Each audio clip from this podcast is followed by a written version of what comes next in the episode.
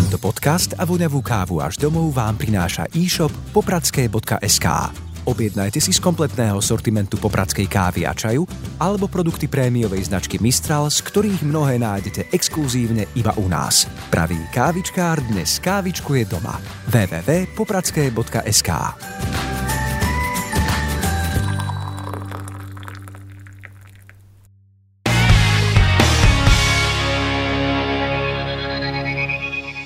môže byť odsudený priamo za propagáciu neonacizmu. Reálne mu hrozí, že 4 až 8 rokov za mrežami. Reč je o Marianovi Kotlebovi, predsedovi a vodcovi ľudovej strany Naše Slovensko. Dnes sa postaví pred špecializovaného trestného súdu v Pezinku. Dôvodom je obžaloba, ktorá ho viní z propagácie a podpory extrémizmu a tiež z prejavov sympatí k hnutiam smerujúcim k potláčeniu základných ľudských práv a slobod. Samotný proces sa ťahá už tretí rok a na jeho začiatku bolo podanie za šeky so známou neonacistickou šifrou 1488. Prípad v aktualitách sleduje Tomáš Kysel. Pred troma rokmi v čase, keď bol ešte Bansko-Bystrickým županom, tak usporiadal také podujatie, ktoré sa konalo 14. marca. Bolo to teda priamo na výročie vzniku slovenského štátu. Kotleba sa vtedy rozhodol pomôcť niekoľkým chudobným rodinám, ktorým rozdali šeky o hodnote 1488 eur. Súd sa snaží obžalovanému Kotlebovi preukázať, že neonacistické symboly nielen propagoval, ale že vedel, čo znamenajú a že ich propagácia tak bola zámerná. Expert na extrémizmus Daniel Milo. Boli tam nejaké záznamy z bývalého obchodu, ktorý Marian Kotleba vlastnil, kde z okolností mali zľavu 1488, hej, pri, pri nákupe na 1488 vtedy ešte slovenských korún na značky oblečenia ako Torsteiner alebo 88, čo je 88, kedy si vyrábaná na Slovensku značka oblečenia neonacistická. Ponúkali takúto zľavu, že dostane človek zadarmo slzák a tak ďalej a tak ďalej. Je tam naozaj viacero zaujímavých dôkazov, ktoré by mohli usvedčiť Mariana Kotlebu z toho, že vedel, čo táto značka alebo ten symbol znamená. Expert tvrdí, že ak by sa toto súdu podarilo preukázať, v hre by bola nie len sloboda Mariana Kotlebu, ale rovno osud jeho strany. Ak by naozaj padol právoplatný, čiže druhostupňový súd, najvyšší súd by potvrdil takýto rozsudok, tak by to mohlo zmeniť právnu situáciu natoľko, že by generálny prokurátor mohol znova zvážiť podanie podnetu na najvyšší súd o konanie rozpustení politickej strany.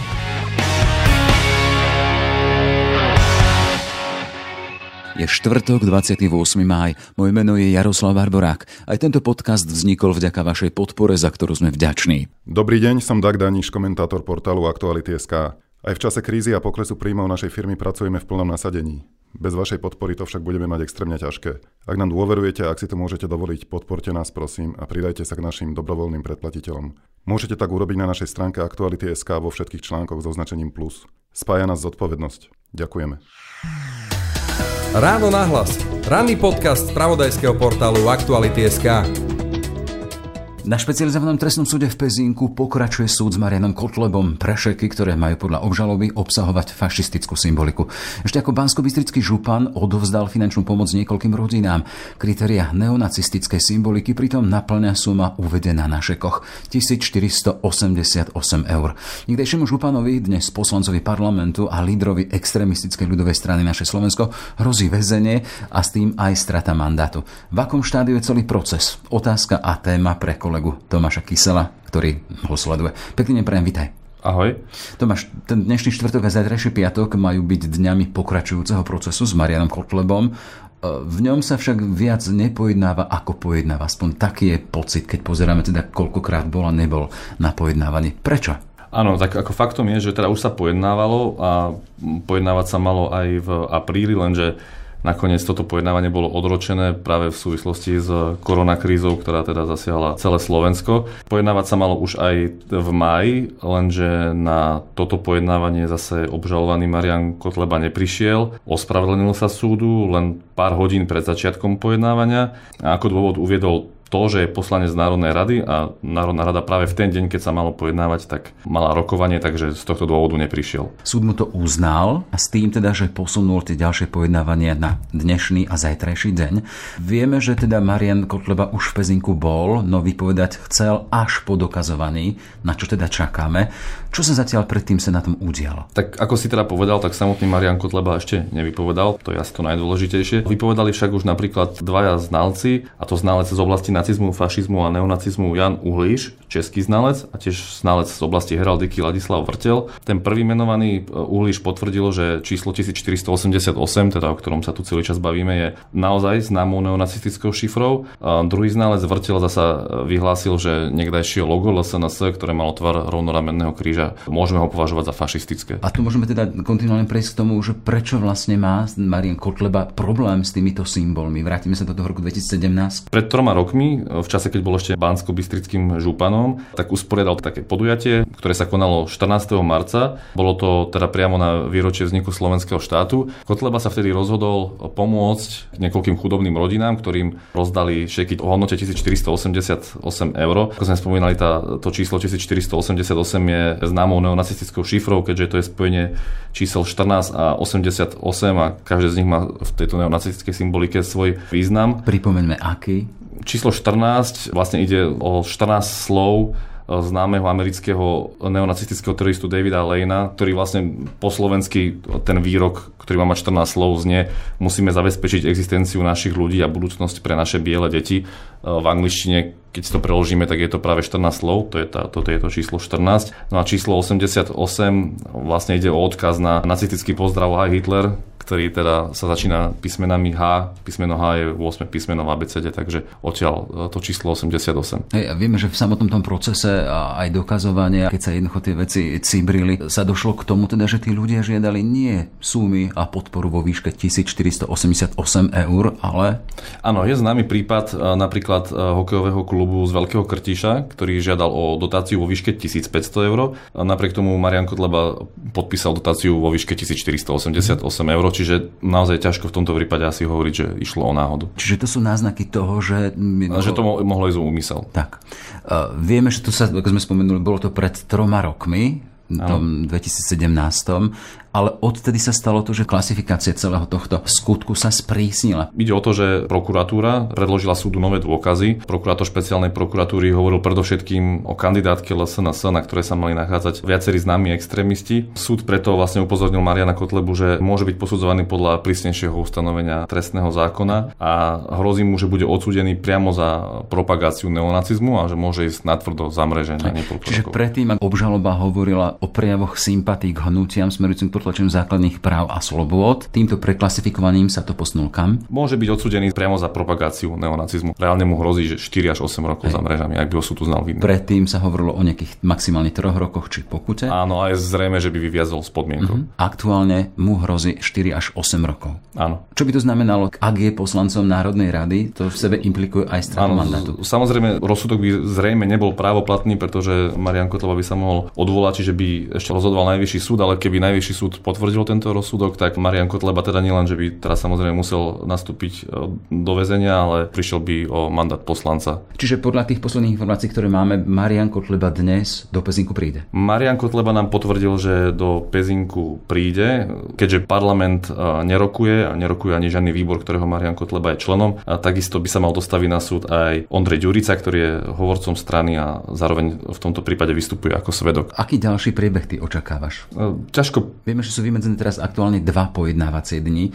Neznamená to, že už v piatok môže byť vynesený rozsudok. Ťažko povedať, či e, padne rozsudok. No faktom je, že ako sme spomínali na začiatku, tak sa to dosť natiahlo, takže množstvo ľudí ešte nevypovedalo. Má vypovedať napríklad ešte historik Jakub Drábik, autor knihy Fašizmus, ten samotný Marian Kotleba, takže naozaj neviem teraz odhadnúť, že či už padne rozsudok alebo mm-hmm. ešte nie. Ale ako sme hovorili, aj keby padol, je to prvostupné rozhodnutie, ktoré jednoducho obhajoba môže napadnúť, aby sa šlo na najvyšší súd. Čo je predpoklad? Presne tak, tam asi takmer so 100% pravdepodobnosťou sa dá povedať, že sa odvolá Marian Kotleba, možno aj prokurátor. Čiže ty dnes v Pezinku budeš, budeš sledovať a od teba sa aj dozvieme priebeh toho, čo sa tam dialo. Potom budeme sa počuť aj vo večernom podcaste. Nie je ešte isté, či osobne na tom pojednávaní budem aj ja, pretože na súde špecializovanom v Pezinku stále platia sprísnené opatrenia, nepúšťajú tam všetkých novinárov. Zvykom pri posledných pojednávaniach bolo, že boli prítomní novinári RTVS a TASR, ktorí zabezpečovali zvukový prenos, takže je možné, že aj my budeme odkazaní iba na tento ich zvukový prenos. Toľko teda Tomáš Kysal, ktorý bude sledovať pokračovanie pojednávanie v prípade Mariana Kotlobu. Pekný deň ti prajem. Pekný deň. Počúvate podcast Ráno na hlas.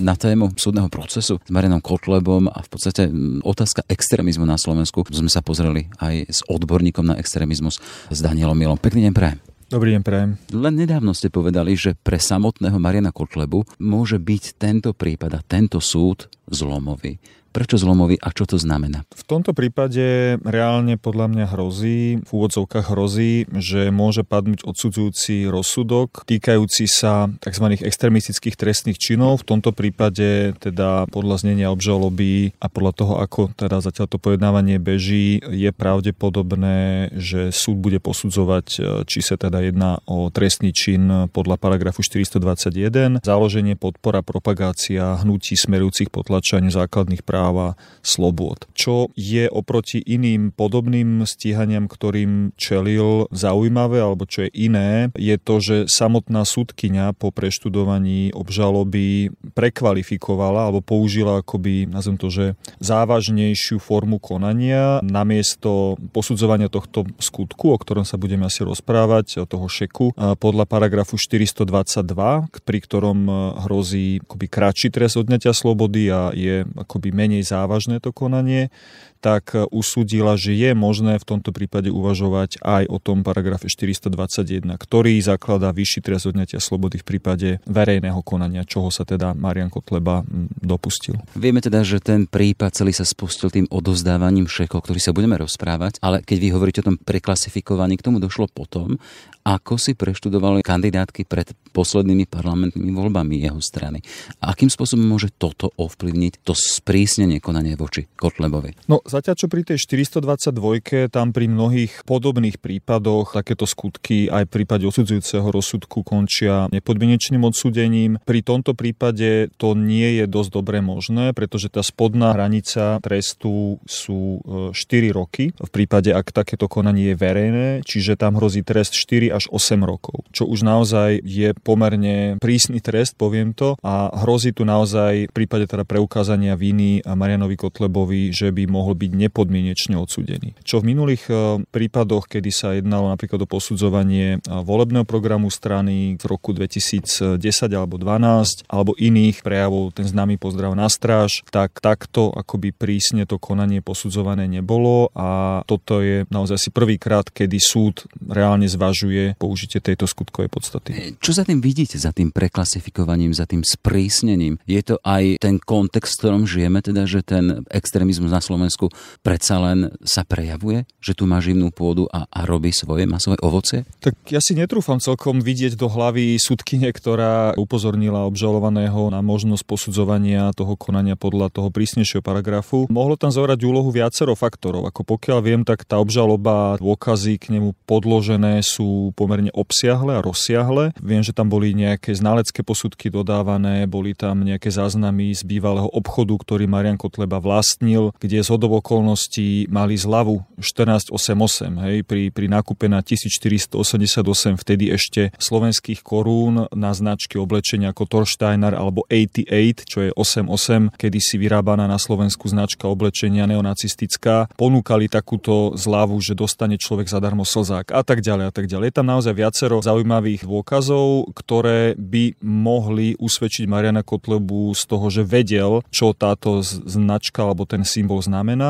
a že aj chcel alebo mohol e, chcieť takýmto spôsobom prejavovať e, svoje sympatie k hnutiam, ktoré v minulosti smerovali k potlačeniu práva slobod občanov. Len v krátkosti k tomu symbolu 1488. Ten symbol 1488 je asi najznámejším neonacistickým symbolom alebo takým číselnou šifrou. Je zložený akoby z dvoch dvojic čísel. 14 je tzv. 14 slov Davida Lejna, amerického neonacistického teroristu, vedúceho vedúceho predstaviteľa skupiny The Order, ktorá napríklad zavraždila židovského moderátora, robili prepady bank. Bola to naozaj veľmi násilná skupina. David Lane bol odsudený sám na 190 rokov odňatia slobody, neskôr vo vezení zomrel a práve on vytvoril kombináciou 14, to je vlastne jeho, jeho slogan, tzv. 14 slov a číselnej kombinácie 88, ktorý symbolizuje pozdrav Heil Hitler práve túto značku 1488, ktorá sa odtedy veľmi široko a často používa v neonacistických kruhoch. Hovoríme teda, že Marianovi Kotlebovi hrozí nepodmienečný trest, to znamená väzenie. On je poslancom Národnej rady. S tým sa spája aj strata mandátu. Určite áno a to by asi neznamenalo len stratu mandátu, ale myslím si, že by to dosť zásadným spôsobom ovplyvnilo fungovanie celej strany, ktorá je jednoznačne budovaná na, ak nie vodcovskom princípe, tak veľmi, veľmi to ten vodcovský princíp pripomína, pretože jeho meno je v názve samotnej strany, akoby celá tá moc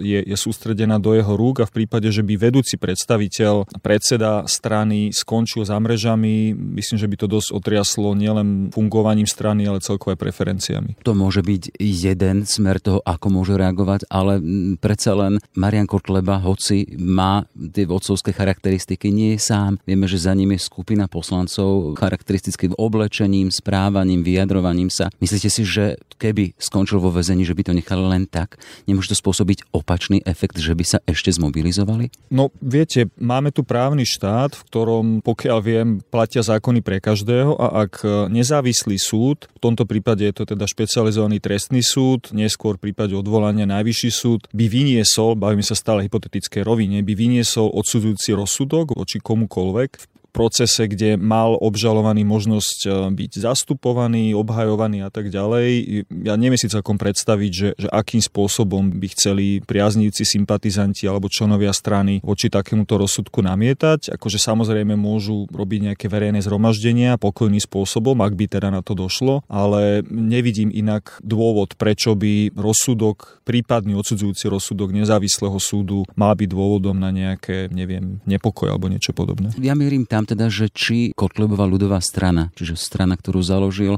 ktorú animuje, dáva aj ideu náplň, či je nositeľom tej extrémistickej myšlienky a, a toho celého hnutia na Slovensku iba ona. No momentálne určite je najvýznamnejším predstaviteľom e, tohto extrémistického, nazvem to, že prúdu alebo skupín, pretože dokázala v sebe pohltiť a integrovať viaceré známe postavy alebo nejaké prúdy, ktoré tu predtým existovali. Samozrejme, že sa veľmi vehementne snažia je predstavitelia sa dištancovať od akýkoľvek nazvem to, že nálepky alebo označovania tejto strany predstaviteľov za extrémistov, ale bohužiaľ, alebo proste faktom je, že sa častokrát sami usvedčujú z takéhoto konania, zmýšľania, postojov svojimi verejnými prejavmi, verejnými vystúpeniami. Viacero členov, aj vrcholových členov tejto strany bolo, nazvem to, že prichytených alebo boli verejne usvedčení z prejavov, ktoré jednoznačne akoby spadajú do tej kategórie extrémistických. Takže ja si myslím, že je to proste taká hra na mačku a myše. Na jednej strane áno, tvrdia, že oni nie sú žiadni fašisti a extrémisti a potom oslavujú výročie slovenského štátu. Veď aj predsa odozdávanie tohto šeku sa konalo na, na akcii, ktorá bola usporiadaná pri príležitosti vyhlásenia slovenského štátu. Takže akoby oni na jednej strane tvrdia, že my nie sme fašisti, my nie sme extrémisti a zároveň ich členovia a čolní predstavitelia robia niečo iné. Na druhej strane ale vyzerá tak, že na Slovensku, po čom si takom dopyt sú parlamentnou stranou. Už druhé volebné obdobie sa dostali do parlamentu, majú voličskú základňu, alebo aspoň tých, ktorým odovzdali svoj hlas a nie málo percent. Ešte krátko pred voľbami sa o nich hovorilo ako aj o možných výťazoch tých posledných parlamentných volieb. Len stále mierim na to teda, že či odsudzujúci rozsudok pre vodcu môže znamenať to teda, že ten extrémizmus na Slovensku čo, zaspí, uspí sa, alebo sa len pretransformuje do čosi iného? Určite si nemyslím, že pri prípadnom odsudzujúcom rozsudku by došlo k nejakému neviem, vyriešeniu problému extrémizmu alebo nejakému zániku tejto problematiky. Zároveň si však myslím, že bol by to veľmi významný signál pre celú spoločnosť, že tu je jasná hranica nakreslená trestným zákonom, nakreslená organičinmi v trestnom konaní, nakreslená nezávislou súdnou mocou, ktorá určí, že takýto typ správania je už zákonne, ústavne protiprávny a sú zaň reálne sankcie bez ohľadu na to, že či sa dopustí obyčajný človek alebo politik. Čiže z tohto dôvodu by mal takýto prípadný odsudzujúci rozsudok e, aj akoby širší význam než vo vzťahu k tej konkrétnej osobe páchateľa. Čo je konec koncov aj jednou z úloh trestného práva pôsobiť aj preventívne voči zvýšku spoločnosti. A ja naozaj, keď sledujem častokrát nejaké diskusie na Facebooku alebo na internete, tak nadobudám dojem, že ako by si ľudia neuvedomovali, že, že častokrát svojim konaním, či už uváženie alebo neuváženie, prekračujú tie hranice dané trest trestným zákonom a verejne svojimi verejnými prejavmi de facto naplňajú znaky viacerých e, trestných činov. Čiže takýto prípadný odsudzujúci účinok by určite mohol mať preventívny účinok aj voči iným podobným e, druhom konaní. Hovoríme o tom, teda modelujeme možný tú blízku budúcnosť v súvislosti s Marianom Kotlebom, predsedom strany. Tak dobre, keby ho teda zatvorili, šiel by do väzenia, stratil by mandát, ale v parlamente by zostala skupina strana. Tá sa nezruší. Aj to konanie o rozpustení to prešlo neúspechom. Strana ďalej funguje. Vieme, že boli Kotlebovi kolegovia tiež súdne prejednávaní. V prípade Mizika bol oslobodený, Stanislava Mizika bol oslobodený, lebo sa mu nepotvrdil pod statusom s extremistickými výrazmi. Mohol byť on ako autor, ale potom tam bol ďalší. Milan Mazurek, ktorý bol odsúdený s 10 tisícovou pokutou a vidíme, vtedy strátil mandát a opäť je v parlamente. A znova sa vraciam sme na Slovensku citliví dostatočne na to teda, že ten extrémizmus by sme vytláčali, si ho pripúšťame do verejného života. Ich ľudia zvolili. A mierim k tomu, že čo to je tuto v tej našej spoločnosti na Slovensku, že im dávame takýto priestor. Tak v každej spoločnosti existuje časť populácie, ktorá je nespokojná so situáciou spoločenskou, ekonomickou a mm, volí strany, ktoré sú niekde na okraji toho politického spektra. Je to ich legitímna voľba. Nie je to akoby nejaká výnimka. Naozaj, keď sa pozrie pozrieme na, na okolité krajiny, Rakúsko, kde bolo FPO nie tak dávno až vo vláde, aj keď asi porovnávať FPO s LSNS sa príliš dobre nedá, ale sú aj iné, iné krajiny, ktoré majú dokonca vyššiu podporu pre krajine pravicové politické strany. Čiže v tomto... spomenúť Nemecko. Nemecko, mm, ako naozaj, to ono sa to šíri, alebo teda výsky takýchto politických subjektov, či ich nazveme extrémistické alebo krajne pravicové, je pomerne široko rozšírený vo viacerých krajinách Európy. To, v čom sa však LSNS, Kotlebovci LSNS líši od podobných takýchto subjektov, je častokrát miera ich otvorenosti, v, čo sa týka prihlasovania sa napríklad dedičstvu slovenského štátu. Toto u mnohých podobných subjektov, kráne pravicových západnej Európe je akoby tabu, alebo je to téma, ku ktorej sa oni nevyjadrujú a takéto otvorené koketovanie s fašistickou minulosťou alebo s nejakou totalitnou minulosťou v danej krajine je skôr výnimočné, pretože tieto strany sa snažia viac akoby hovoriť o téme migrácie alebo nejakých sociálnych, ekonomických problémoch bez tej odvolávky na nejaké historické totalitné režimy. V tomto je práve Kotlebova LSNS akoby špecifická, pretože sa dlhodobo, de facto od počiatku svojho pôsobenia, jasne hlási k odkazu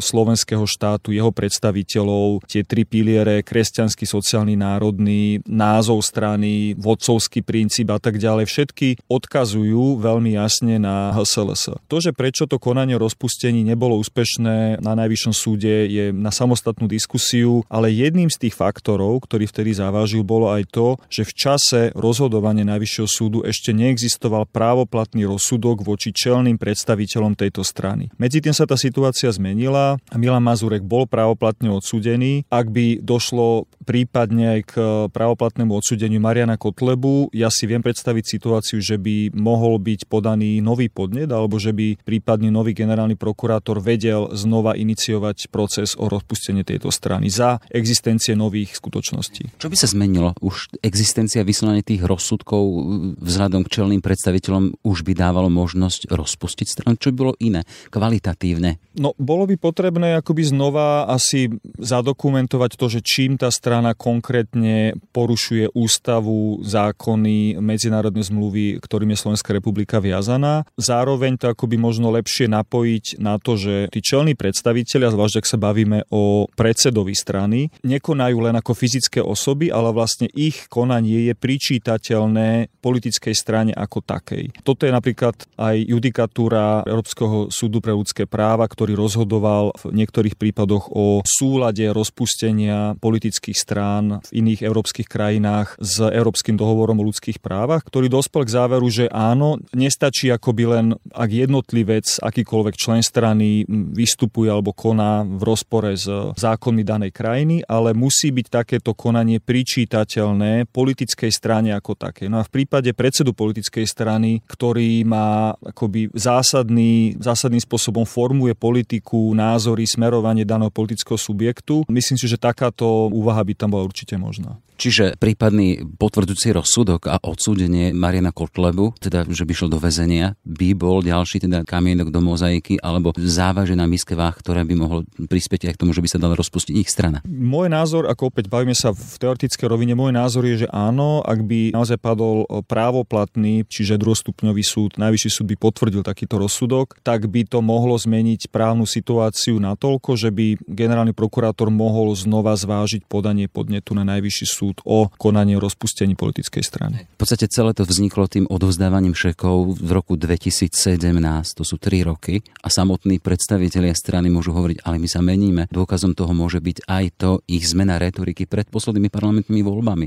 Viem, ak predtým veľmi kritizovali SMP a všetky tie ostatné veci už v diskusiách predvolebných tam sa vyjadrujú veľmi, veľmi opatrne a v podstate spoločensky konsenzovo toto nemôže byť teda čosi symbol toho, že sú zmeniteľní a tým pádom nie rozpustiteľní? Tá retorika sa zmenila, otázka, že či sa zmenila účelovo, práve preto, lebo pochopili, že s témou slovenského štátu a obhajobou jeho predstaviteľov asi veľa politických hlasov nezískajú, alebo naozaj došlo k skutočnej zmene postojov nejakých názorov tých predstaviteľov. To si naozaj netrúfam odhadnúť. Mne to skôr vychádza na tú prvú variantu, že to bolo čisto nejaké taktické ustúpenie od nejakých nejakých tvrdých názorov a postojov, lebo zdalo by sa mi čudné, že ak niekto 12-15 rokov obhajuje prezidenta Tisa, slovenský štát a popiera napríklad jeho vinu na holokauste alebo spochybne holokaust samotný takým alebo nejakým spôsobom, zrazu po takom dlhom období zmení názor a práve vtedy, keď sa uchádza o, o hlasy voličov. Čiže skôr im to príde ako nejaký politický kalkul a možno aj dôsledok toho prvého konania o rozpustení tejto politickej strany. Čiže sám ste zvedaví, hej, ako dopadne dopadne tento proces? Určite áno, bude to v mnohom, mnohých ohľadoch prelomový rozsudok, či už dopadne takým alebo onakým spôsobom, lebo zatiaľ sme tu modelovali tú situáciu, teda, že padne odsudzujúci rozsudok. No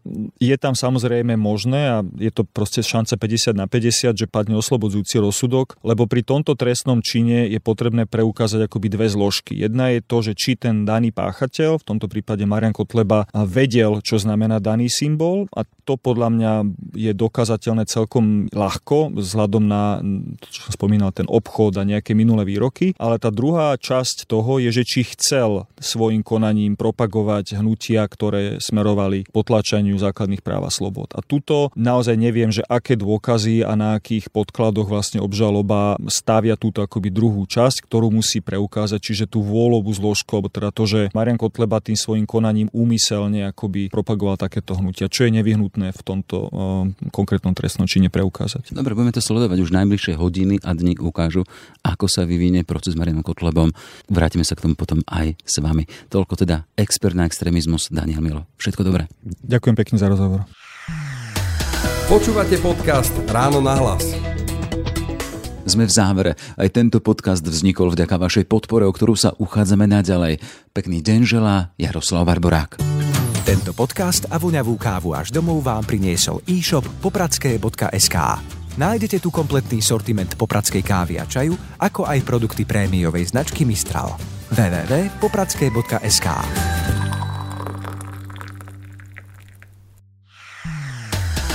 Všetky podcasty z pravodajského portálu Aktuality.sk nájdete na Spotify a v ďalších podcastových aplikáciách.